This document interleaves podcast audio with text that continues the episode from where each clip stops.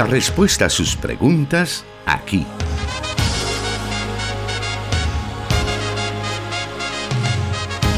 En Solución Bíblica. Comenzamos.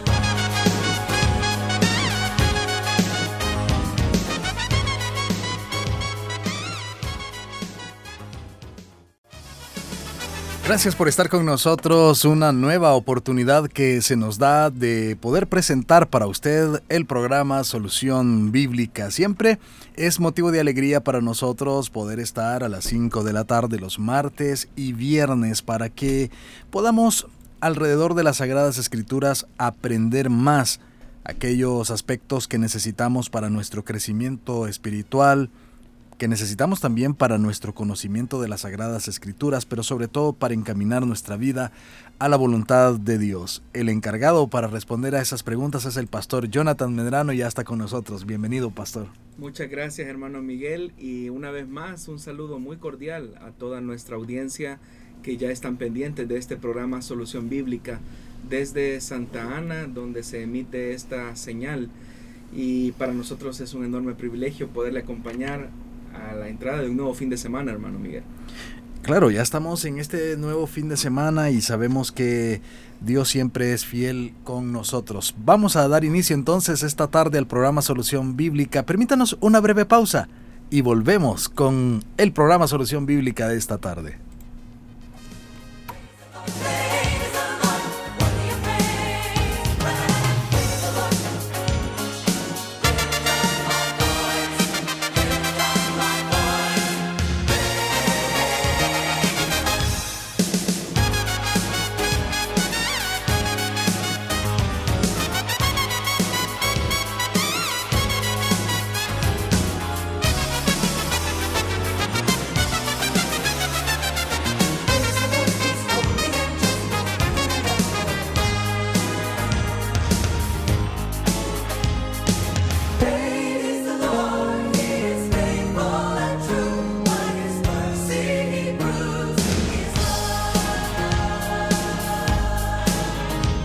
Agradecemos también a quienes ya están conectados con nosotros a través de las emisoras que conforman Corporación Cristiana de Radio y Televisión, que estamos transmitiendo a través de Plenitud Radio 98.1 FM para Santa Ana y Sonsonate. También estamos a través del 100.5 FM Restauración, 1450 AM en San Miguel y 540 AM La Estación de la Palabra. Asimismo, estamos enlazados con la emisora Cielo FM 89.1 para el occidente de Guatemala. Ahí están nuestros hermanos pendientes para poder escuchar cada una de las respuestas que hay para esta tarde. Así que habiéndole saludado y también solicitándole que pueda compartir este Facebook Live en su muro, vamos a dar inicio con las preguntas que tenemos para esta tarde. La primera de ellas nos dice así, ¿cómo podemos saber si Apocalipsis, el Evangelio de Juan y las cartas de Juan no son escritas por la misma persona. Por favor, explicar. Bueno, primeramente es importante tomar en cuenta que lo que nosotros conocemos como el Evangelio de Juan, la primera, segunda y tercera carta de Juan corresponden a lo que se conoce como el cuerpo joánico. Y la razón de identificar a este segmento de la, del Nuevo Testamento de esta manera obedece a que la teología que envuelve básicamente estos textos corresponde a las comunidades joánicas que se ubican en la región o se ubicaron más bien en la región de Samaria.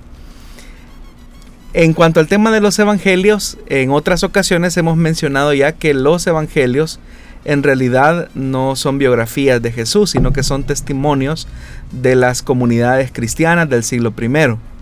De tal manera que cada uno de estos eh, nos presenta la cosmovisión que tenía la iglesia alrededor del Jesús histórico. En el caso del Evangelio de Juan, se conoce al Evangelio de Juan como un Evangelio de Cristología alta.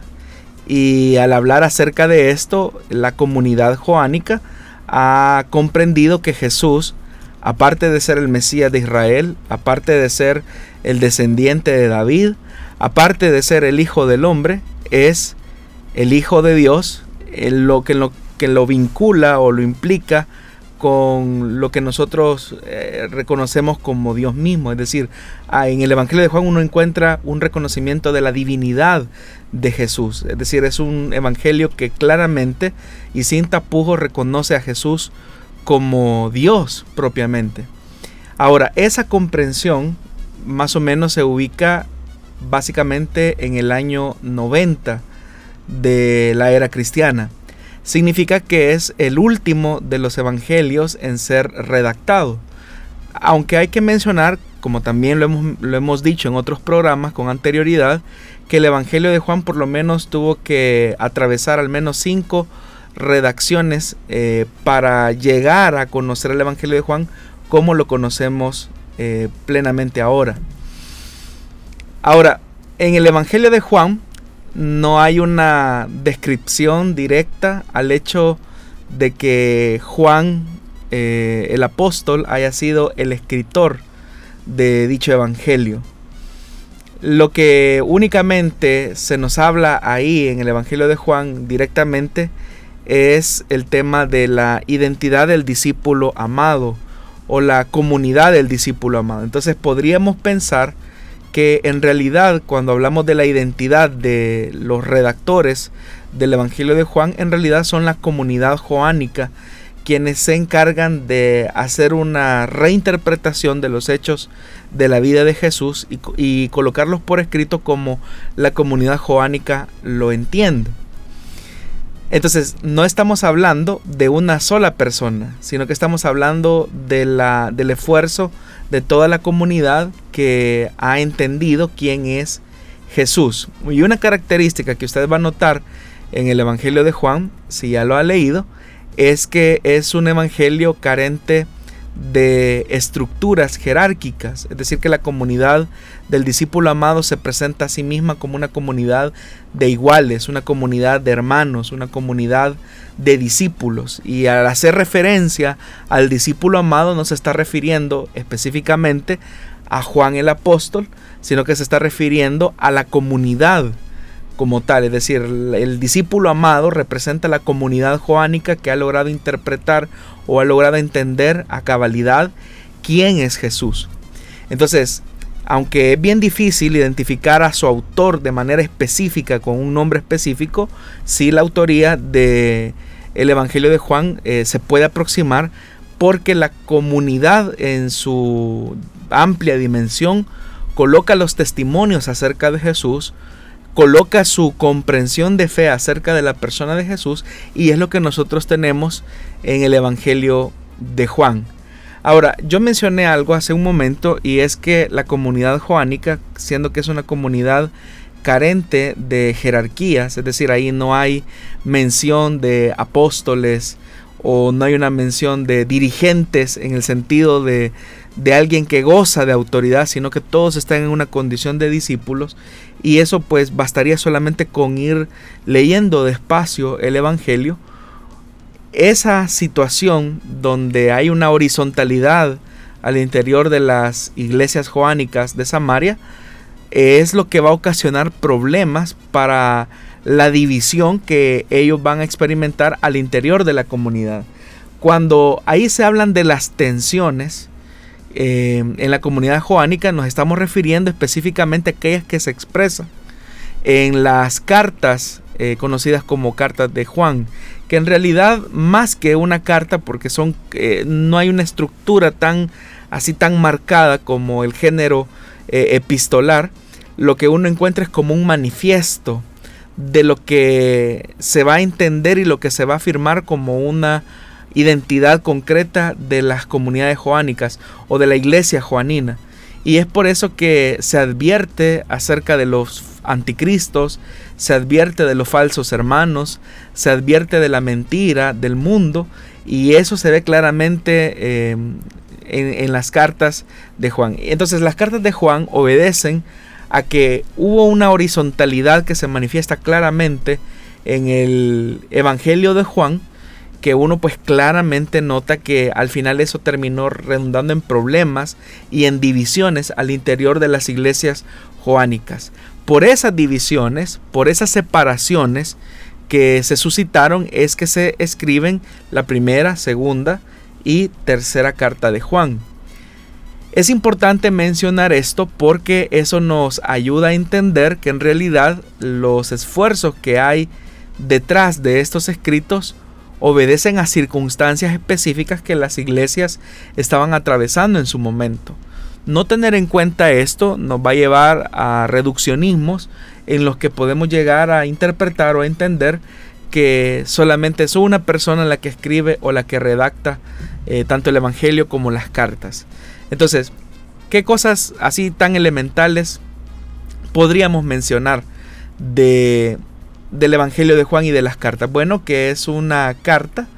Eh, en el Evangelio, perdón, no hay una mención directa que haya sido Juan, eh, el apóstol, el que haya redactado el Evangelio, tomando en cuenta que el Evangelio de Juan se escribió casi al final de los años 90 del siglo I, y a esas alturas del camino, Juan el apóstol, muy seguramente como los otros eh, discípulos ya habían muerto, estamos diciendo que prácticamente el Evangelio de Juan corresponde a los escritos que podrían catalogarse como escritos de segunda generación, es decir, discípulos de los discípulos. Eh, entonces ellos se encargan de compilar toda la historia y hacer su, su interpretación de fe, de cómo ellos comprenden a Jesús. Ahora, hay un recurso literario de la pseudonimia y ese recurso literario básicamente lo que busca o tiene como finalidad es adjudicar una obra a una persona de, digámoslo así, de, importancia o de relieve al interior de la, de, la, de, la comunidad hacia quien va dirigido. Entonces, ¿quién mejor que eh, el apóstol Juan? Es decir, atribuirlo a Juan, aunque hay que tomar en cuenta que los, la atribución eh, a, una, a un personaje en específico obedece más que todo precisamente a la, a la intención que las comunidades tienen para identificarse con la teología o con el pensamiento de uno de los apóstoles. Entonces es como un, un reconocimiento de autoridad. Las iglesias en el siglo I sabían perfectamente que el Evangelio de Juan no lo había escrito Juan el apóstol. Sin embargo, sí discípulos cercanos a Juan que comprendían de alguna manera la situación o la condición o la relación que uno de estos personajes pudo haber tenido con el Señor. Aunque es importante mencionar que los evangelios, así como los conocemos por nombre, eh, Mateo, Marcos, Lucas y Juan, fue un proceso muy posterior al que, al que estoy mencionando. Pero lo, lo que quiero llamar la atención al oyente es que ese reconocimiento de adjudicarle una obra a un personaje reconocido de la iglesia primitiva no era una costumbre solamente de la iglesia primitiva. Hay muchos escritos del siglo I eh, y, escritos posteriores a esta época donde se atribuía la autoría de, una, de un manuscrito a un personaje con algún tipo de preponderancia dentro de una escala social determinada. Ahora, en relación a Apocalipsis, eh, la mayor parte de comentaristas, estudiosos de la Biblia concuerdan que el Apocalipsis es un libro eh, muy aparte del Evangelio de Juan y muy aparte de las cartas eh, de Juan. Porque claramente, pues, si usted lee el Evangelio de Juan, usted va a notar que hay una carencia absoluta de ciertos elementos apocalípticos, ¿verdad?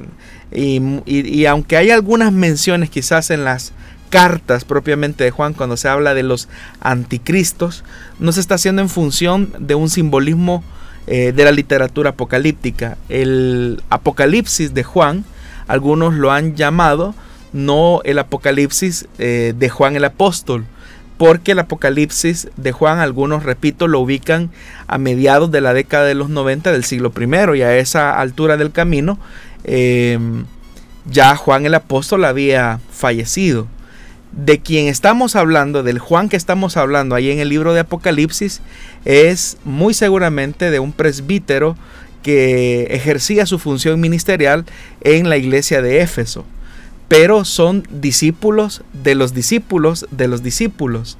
Es decir, que el Apocalipsis corresponde a un escrito donde hay un reconocimiento claro de una organización ya eh, previamente establecida. Y por eso es que algunos identifican al autor del libro de Apocalipsis como Juan de Patmos, que no es lo mismo que Juan el apóstol. Eh, es verdad que hay algunas alusiones al hecho de la mención del Cordero de Dios, que se encuentra en el libro de Apocalipsis y que también hay una mención en el cuerpo, en el cuerpo joánico eh, como tal.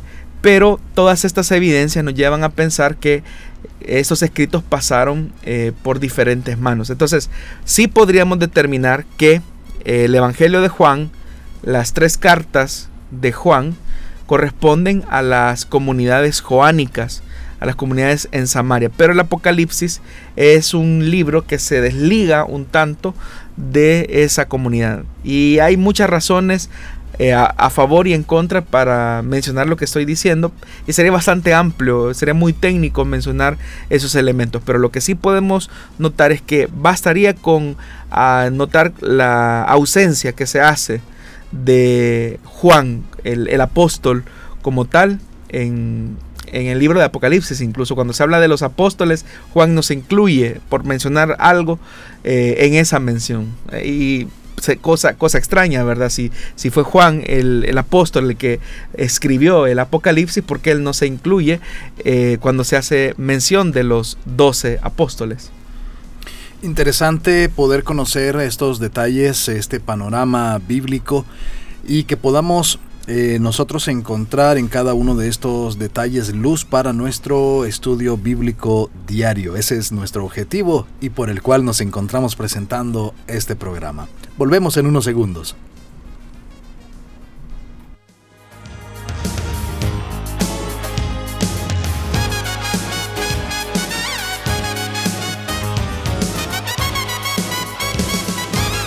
Transmitiendo Solución Bíblica para El Salvador y el mundo.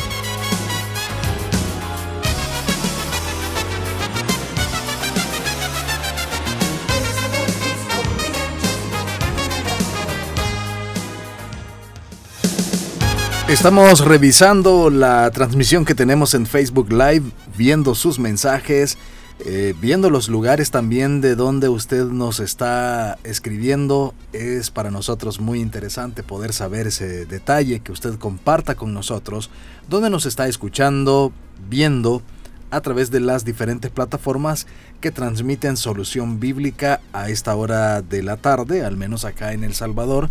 Si nos está escuchando en otro país, también un saludo muy muy especial de parte de sus hermanos acá en El Salvador estudiando las Sagradas Escrituras y conociendo acerca de lo que Dios dice para cada una de eh, nuestras vidas. Vamos a la siguiente pregunta para esta tarde, la cual dice de la siguiente manera. Juan bautizaba en el nombre del Padre, del Hijo y del Espíritu Santo. Bueno, me imagino que pregunta por Juan el Bautista, seguramente.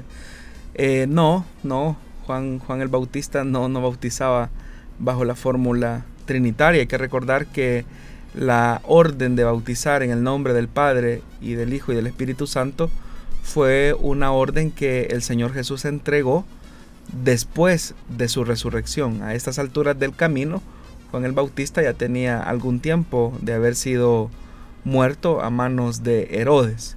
Lo que Juan el Bautista hacía era lo que se conoce como los ritos de purificación del judaísmo que estaba circunscrito a la jurisdicción de los sacerdotes en el templo. Cuando una persona, eh, por alguna razón o por alguna circunstancia, eh, era encontrada con algún signo de inmundicia, parte de los ritos de purificación y nuevamente de inclusión a la comunidad religiosa eh, judía tenía que realizar ciertos ritos de purificación. Esos ritos de purificación es lo que ahora nosotros conocemos con el nombre de bautismo.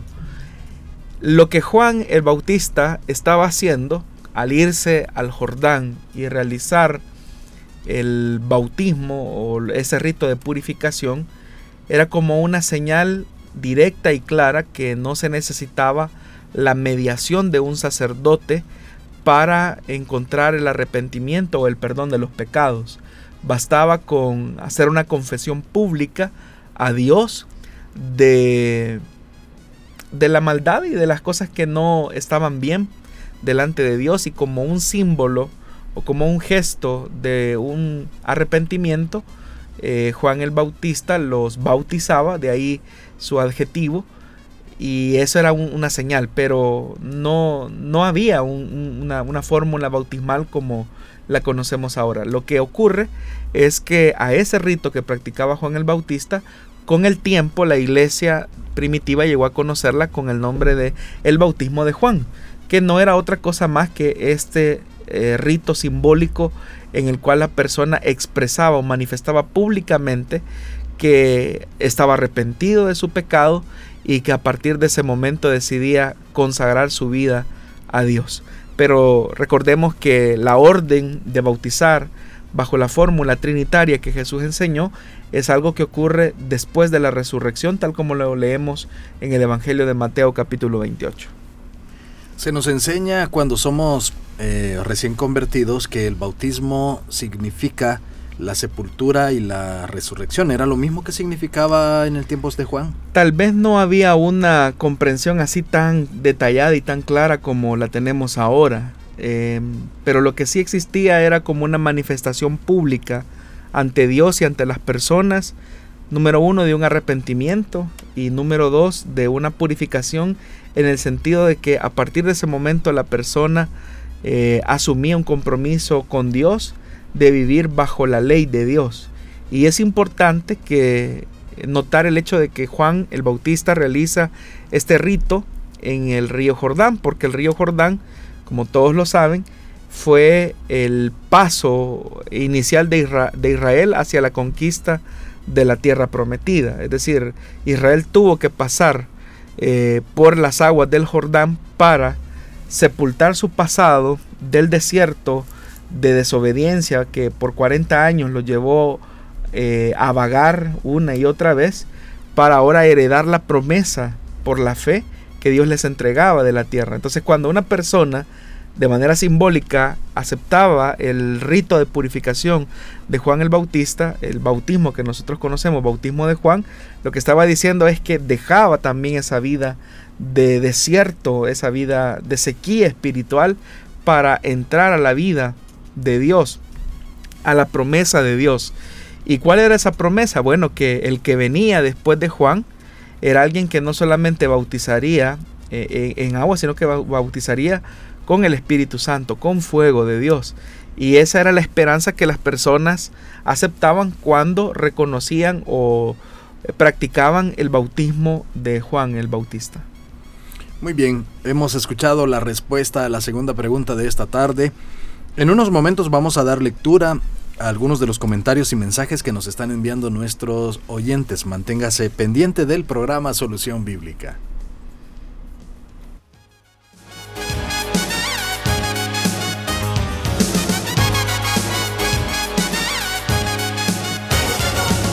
Búsquenos en Facebook como Solución Bíblica.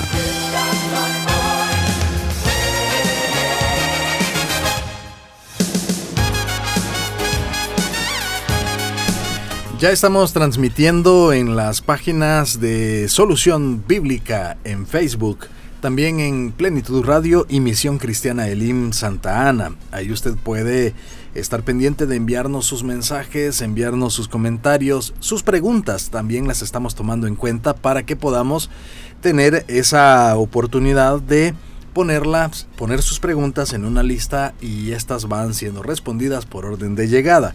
Si usted ha hecho preguntas últimamente se habrá dado cuenta que se están respondiendo relativamente rápido. Así que no dude más, envíenos sus preguntas, para nosotros es un gusto tomar nota de ellas. Vamos ahora a la siguiente pregunta para esta tarde. Esta dice así. En el libro de Apocalipsis se habla acerca de los 24 ancianos y quería saber quiénes son. Bueno, la visión que Juan de Patmos ve en relación a los 24 ancianos corresponde de manera simbólica a la plenitud de la iglesia, para hacerlo más práctico y directo. El número 24 es un número que expresa totalidad, es un número que también expresa gobierno, y en ese sentido, quienes están cerca del trono eh, es la iglesia, y se describen a los, que, a los ocupantes de los 24 tronos como ancianos. En la Biblia, la, la digámoslo así, la, la, vejez era valorada como un, sin, un sinónimo de madurez, de sabiduría, eh, de haber alcanzado, digamos, un nivel de reconocimiento ante las personas. No es como nuestra cultura hoy en día, donde al adulto mayor se le menosprecia.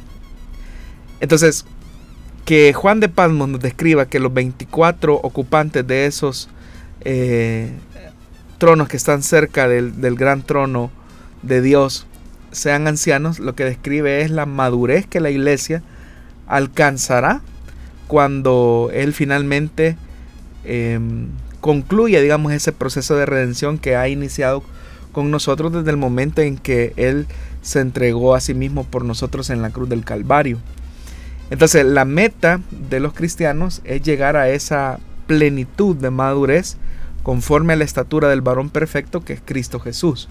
Entonces los 24 ancianos corresponden a, em, a esos, a, la iglesia como tal. ¿Por qué aparece el número 24? Bueno, hay que recordar que en el primer libro de Crónicas, en el capítulo 24, versículo 1 al 19, y también en el capítulo 25, versículos del 1 al 6, se habla de los ciclos sacerdotales, que son 24 tandas que habían en el templo, que eran los que se encargaban de servir en la parte más cercana. Y hay que recordar que el templo era un símbolo que manifestaba o expresaba la presencia de Dios.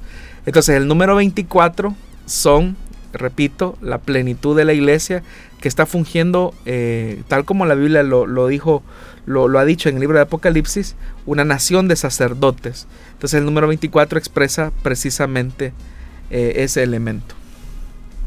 Vamos a avanzar esta tarde con las preguntas de nuestros oyentes.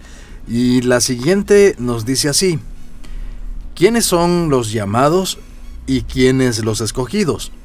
Los llamados también son salvos, están en las iglesias, tienen privilegio y todo. Un pastor puede ser solo llamado pero no escogido. Gracias por la respuesta, Dios les bendiga. Bueno, hay que tener un poco de cuidado con, el uso de los términos, porque efectivamente Jesús dijo, ¿verdad? Muchos son los llamados y pocos son los escogidos. Entonces, ¿a qué Jesús se refería cuando hablaba de los llamados? Estaba hablando de aquellos que eh, escuchan el mensaje del Evangelio, el anuncio del Evangelio, pero que en su condición solamente de oyentes no garantiza la seguridad de esa salvación que solamente se recibe por medio de Jesús. lo que puede garantizar que una persona al escuchar el mensaje del Evangelio sea una persona escogida es que lo reconozca humildemente. Es decir, una persona que escucha el Evangelio pero lo rechaza, claramente es una persona que ha sido llamada mas no escogida. Pero una persona que escucha el mensaje del Evangelio, lo recibe, lo atesora eh, y reconoce a Jesús como Señor y Salvador, manifiesta que eh, tiene una posición y una calidad de escogido. Ahora, todos los que son salvos han sido llamados por Dios, porque una vez escucharon el mensaje de la palabra, siguiendo esa línea. Pero no todos los que están al interior de la iglesia en realidad son escogidos. Hay personas que escuchan el Evangelio, eh, simpatizan con el Evangelio, pero no les da eso una posición de ser hijos de Dios. Lo que nos da esa posición de ser hijos de Dios es nuestro reconocimiento humilde al señorío de Cristo. Ahora, un pastor puede ser llamado, depende cómo entendamos ese, eh, ese término de llamado, porque en realidad todo pastor debería de tener un llamado de parte de Dios, pero aquí el, uso que se hace de ese término llamado lo estamos haciendo en referencia a un llamamiento específico que Dios le hace a un hijo de Dios para servir y dedicar su vida al ministerio. Todo pastor eh, es pastor o debería de ser pastor porque ha sido llamado por Dios. Y obviamente quien recibe ese llamamiento lo ha recibido porque está en su posición de hijo, como escogido de Dios. Es verdad que también al interior de la iglesia, y esa es una realidad que se puede dar, que existan personas que estén ejerciendo el ministerio y seguramente quizás ni nacidos de nuevo son. Pero eso es algo que nosotros no podemos eh, comprobar de otras personas. Lo que debemos de hacer nosotros es asegurarnos que nosotros hayamos escuchado el mensaje del Evangelio, hayamos reconocido el señorío de Cristo y que el Espíritu Santo nos dé testimonio a nuestro espíritu que auténticamente somos hijos de Dios, lo que nosotros llamamos el sello del Espíritu. Muy bien, haremos otra pausa muy breve y cuando volvamos iremos a, a ver qué es lo que nuestros, nuestros oyentes están comentando en las redes sociales. Así que le invitamos para que usted pueda dejarnos ahí su comentario y también dónde nos está escuchando o viendo a través de las redes sociales. Volvemos.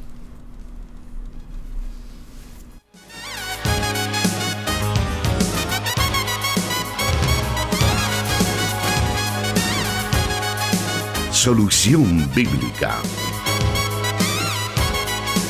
Puede escucharlo en SoundCloud.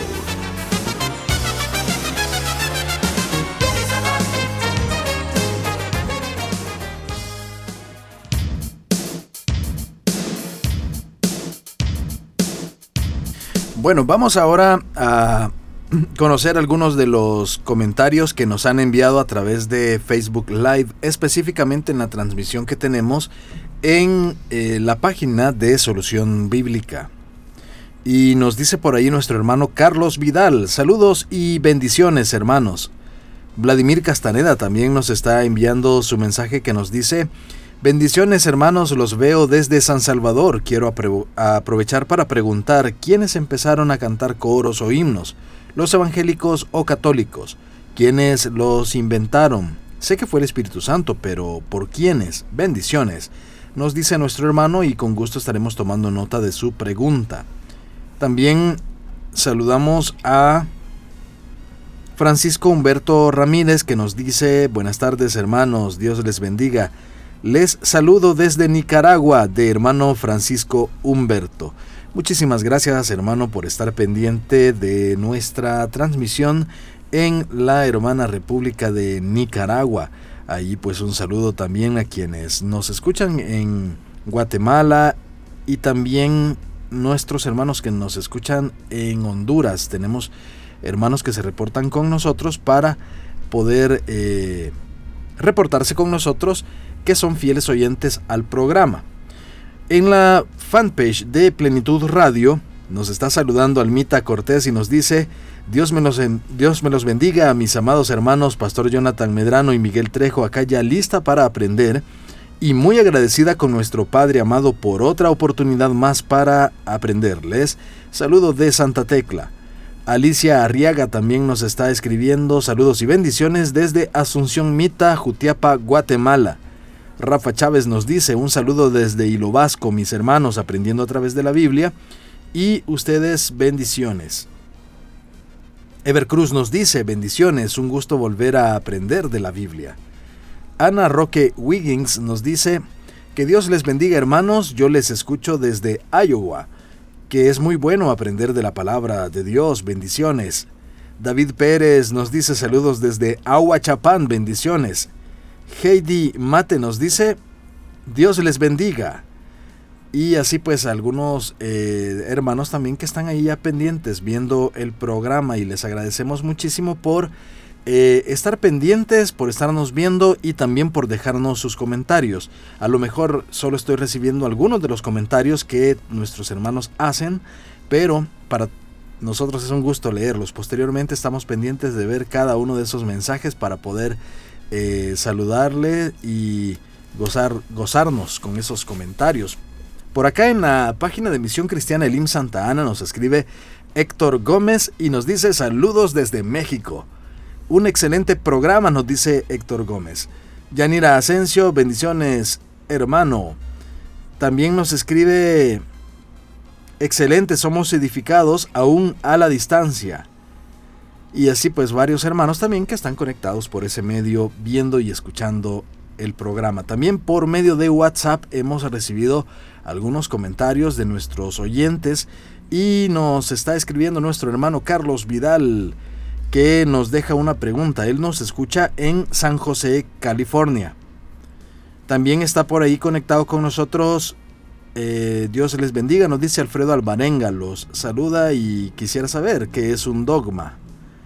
Eh, Dios les bendiga. Un saludo al pastor Jonathan Medrano y al hermano Miguel. Los escucho desde Nicaragua. Nuestro hermano Francisco Humberto Ramírez, que también nos está reportando su sintonía en, a través del WhatsApp de Plenitud Radio.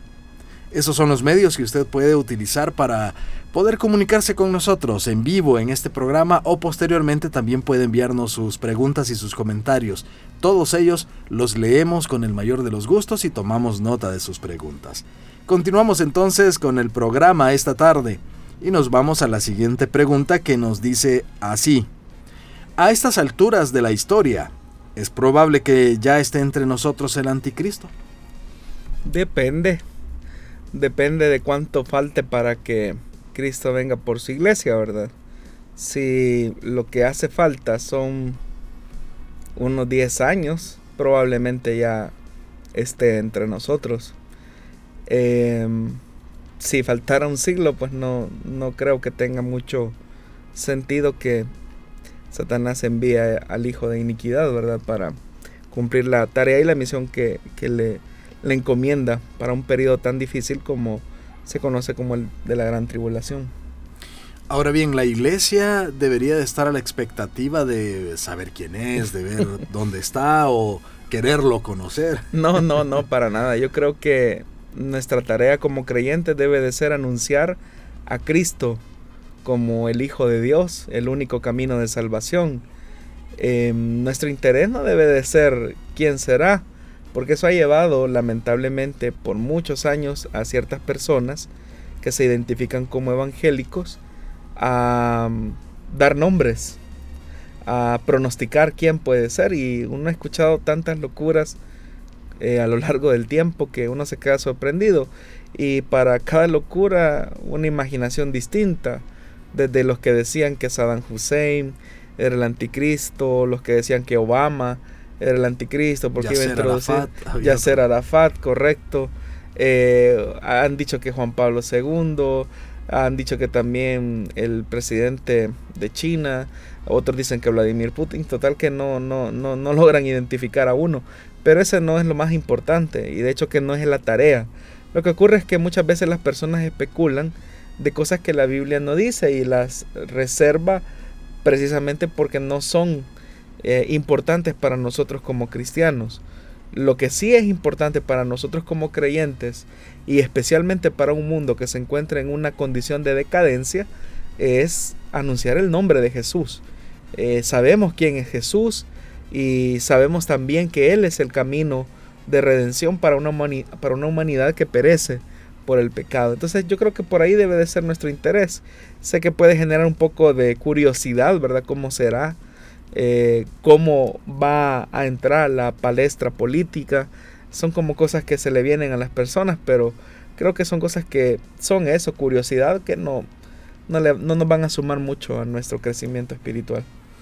Y partiendo de que el libro de Apocalipsis sí es para el futuro, todavía está en el futuro, eh, se pudiera decir que en realidad quien escribió el Apocalipsis lo hacía para su época y al hablar de una bestia, de un anticristo, se refería a algún eh, emperador romano y también si han existido otros anticristos en la historia. Cuando Juan de Patmos escribió su libro de Apocalipsis estaba pensando en las iglesias de Asia Menor, en las iglesias que estaban siendo perseguidas, en las iglesias que estaban bajo la dominación de la bestia en ese momento que era representada por el imperio romano y específicamente por, por los emperadores.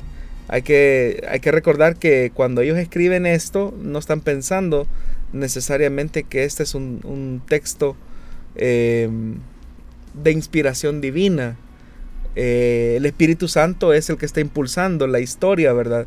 Es verdad que hay una serie de acontecimientos, ¿verdad? Donde claramente se ve que Juan de Patmos recibe una visión eh, acerca de los eventos que iban a, venir. Y, pero Juan de Patmos está pensando en su realidad. Con esto no estoy diciendo que el Espíritu Santo no haya eh, inspirado la escritura, por supuesto que sí. Pero lo que Juan de, o sea, lo que quiero destacar es que Juan de Patmos no estaba pensando en los cristianos del siglo XXI, del año 2022. Él, estaba pensando eh, solamente en ese espacio. Eh, ahora, esto no significa que ese texto que se escribió para las iglesias de Asia Menor no respondan a nuestra realidad presente. Porque también, hermano, es un error mencionar que el Apocalipsis eh, todo tiene que ver con elementos futuros, con lo que va a venir. Porque el libro de Apocalipsis en esencia es un libro de esperanza, en el que se identifica claramente la victoria del bien sobre el mal, el final de Satanás, que es un ser real, que será destruido y con él su séquito de personas eh, o, de, de, siervos, por decirlo así, que se encargan de ser la fuerza del antirreino, pero el Apocalipsis lo que dice claramente es que nos habla de una derrota del mal por el bien, que es el bien, que es el reino del Cordero de Dios. Eso es básicamente lo que encontramos en el libro de Apocalipsis. Pero repito, y, quiero ser bastante enfático en eso, Juan de Patmos estaba pensando al momento de escribir su Apocalipsis a través de esa visión eh, sobrenatural que él recibe.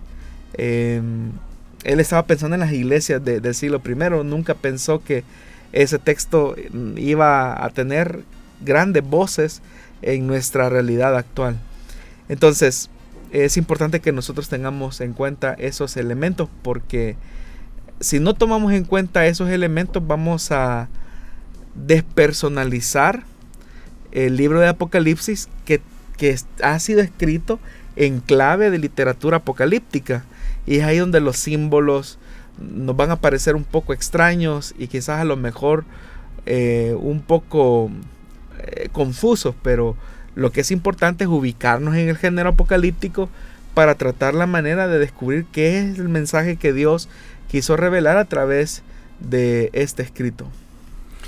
Eh, algunos también dicen que en la historia, por ejemplo, Hitler fue un eh, una figura de la, del, anticristo. ¿Es, cierto esto?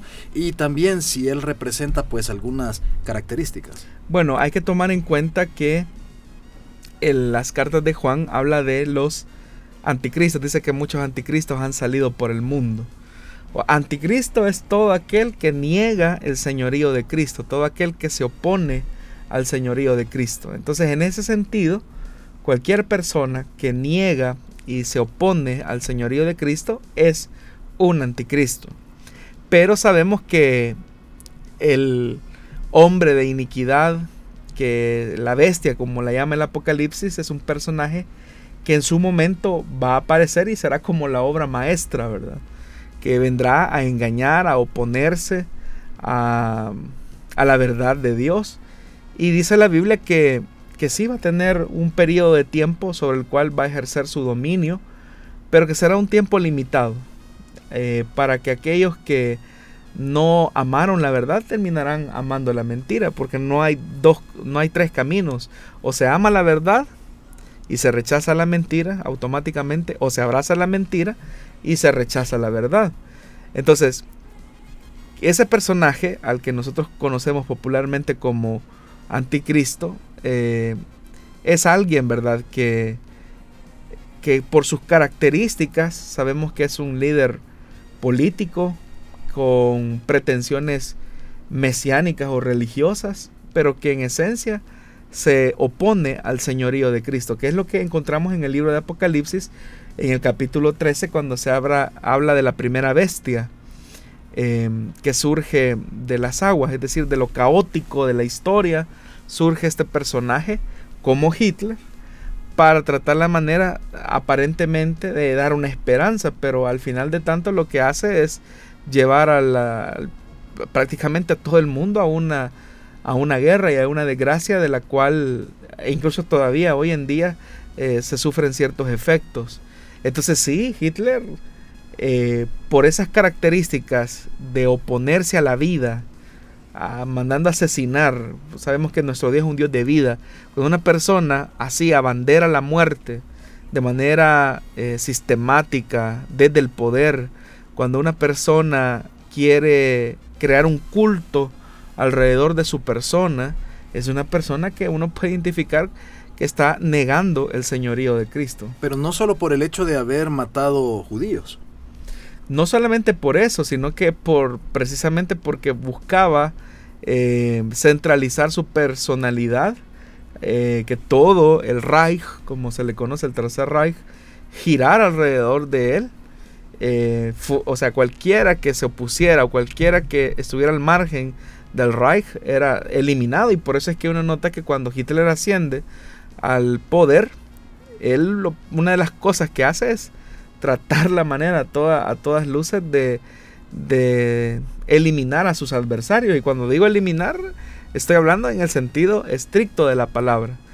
Eh, lo que hace Hitler es lograr aprovechar el desencanto, la desesperanza que tenía Alemania, porque recordemos que en el año, en el, 1929 se produce lo que se conoce como la Gran Recesión eh, mundial que afectó a, los alemanes que estaban ya sumergidos en una pobreza extrema, pero valiéndose del tema del nacionalismo alemán, es que Hitler trata por todos los medios de alentar y encender la esperanza nacionalista, pero a costa de expropiar a aquellas personas que según él no eran, no eran personas, sino que eran menos que personas, eran infrahumanos. Entonces, pero ese discurso de odio, ese discurso eh, antisemita, como lo hemos visto en la historia, uno claramente nota que en el discurso lo que hay es un, un discurso antivida, es un discurso de muerte, es un discurso em, contrario a las enseñanzas del Evangelio. El abuso de Hitler llegó a tal punto que él hablaba de una iglesia cristiana alemana, eh, nacionalizada.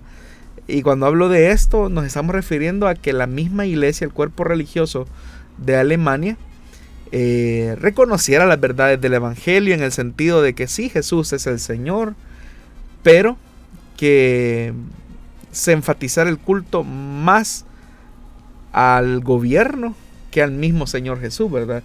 Y es por eso que eh, líderes espirituales como Dietrich Bonhoeffer, que fue líder de la eh, fue uno de los líderes de la resistencia de la iglesia confesante, se opone y dice, no, el único que es Señor sobre todas las cosas no es el Führer, porque el término Führer solamente se le aplicaba a Jesús, curiosamente, en Alemania, es decir, el líder el Mesías, ¿verdad?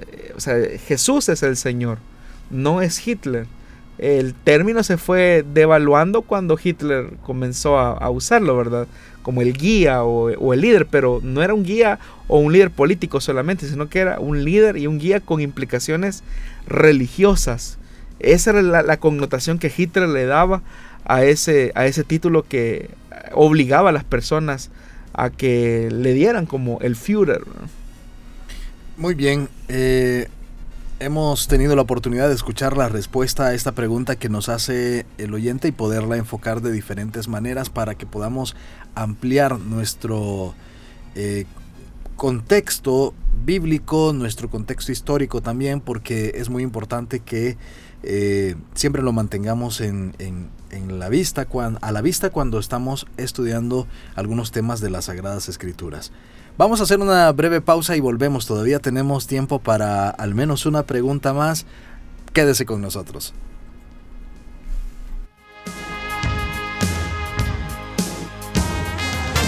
Solución Bíblica. Puedes escucharlo en Spotify.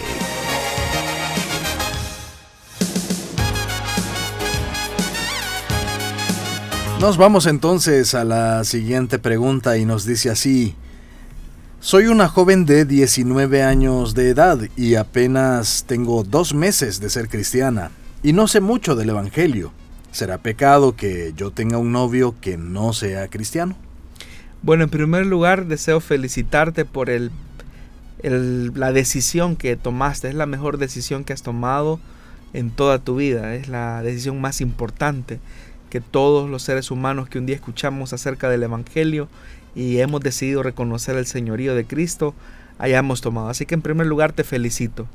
En segundo, te felicito también porque estás instruyéndote a través de la programación de las emisoras de Corporación Cristiana de Radio y Televisión para crecer, entre ellos este programa que esperamos que sea de mucha utilidad para ti.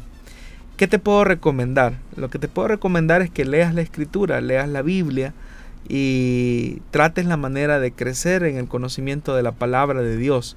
Seguramente en la medida que vayas leyendo te vayan surgiendo inquietudes, preguntas y hay ciertas situaciones de la vida que, te van a ayudar eh, a tratar la manera de descubrir también la riqueza que hay en la escritura. Para responder a tu pregunta, nosotros como cristianos reconocemos que la Biblia es el libro que tenemos no solamente como, como parte de nuestros accesorios para ir a la iglesia, sino que también reconocemos que la escritura es nuestra norma de fe y de conducta. Entonces, creemos que la Biblia, la escritura, es la que debe de normar nuestra vida.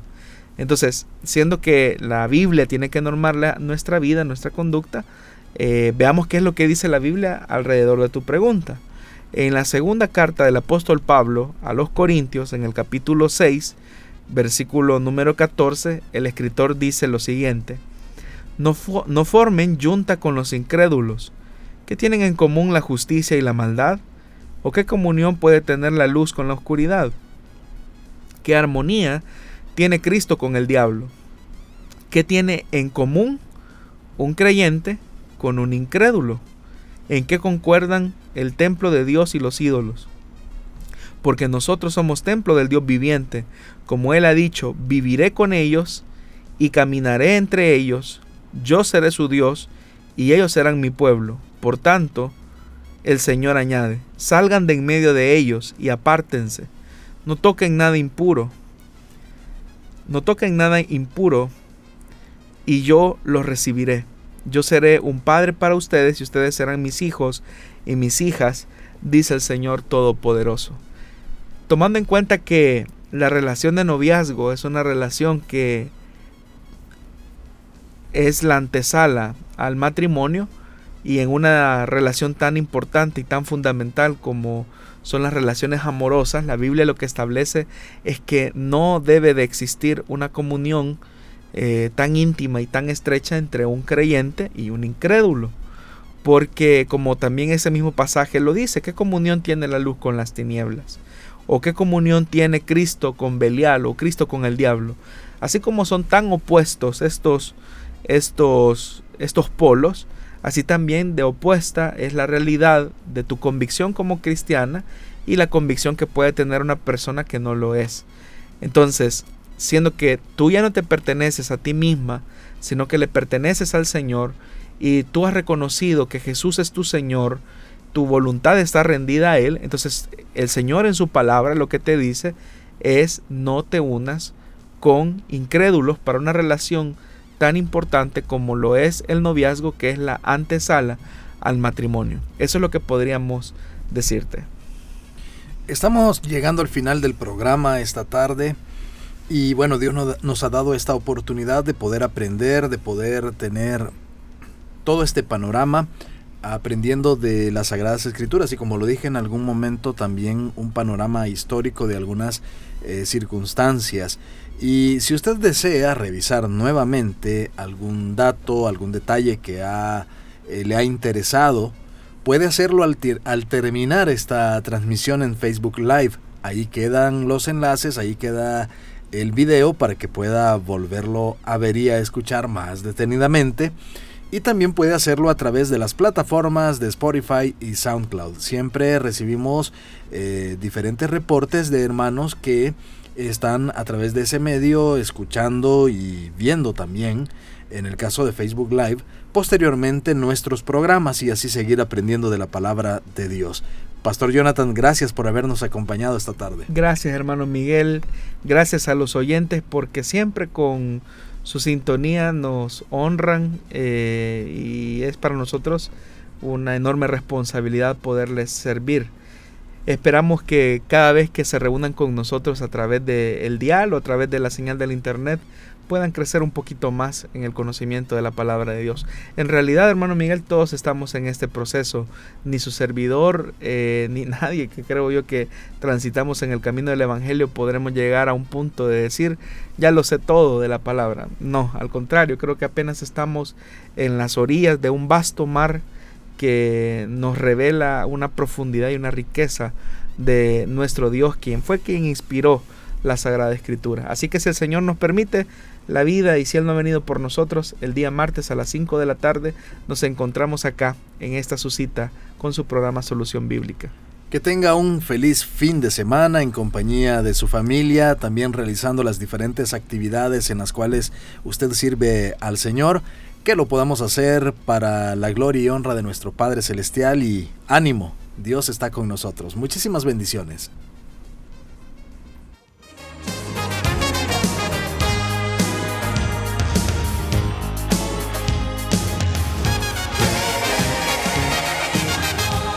Dios da la sabiduría y el conocimiento. Solución bíblica. Hasta el próximo programa.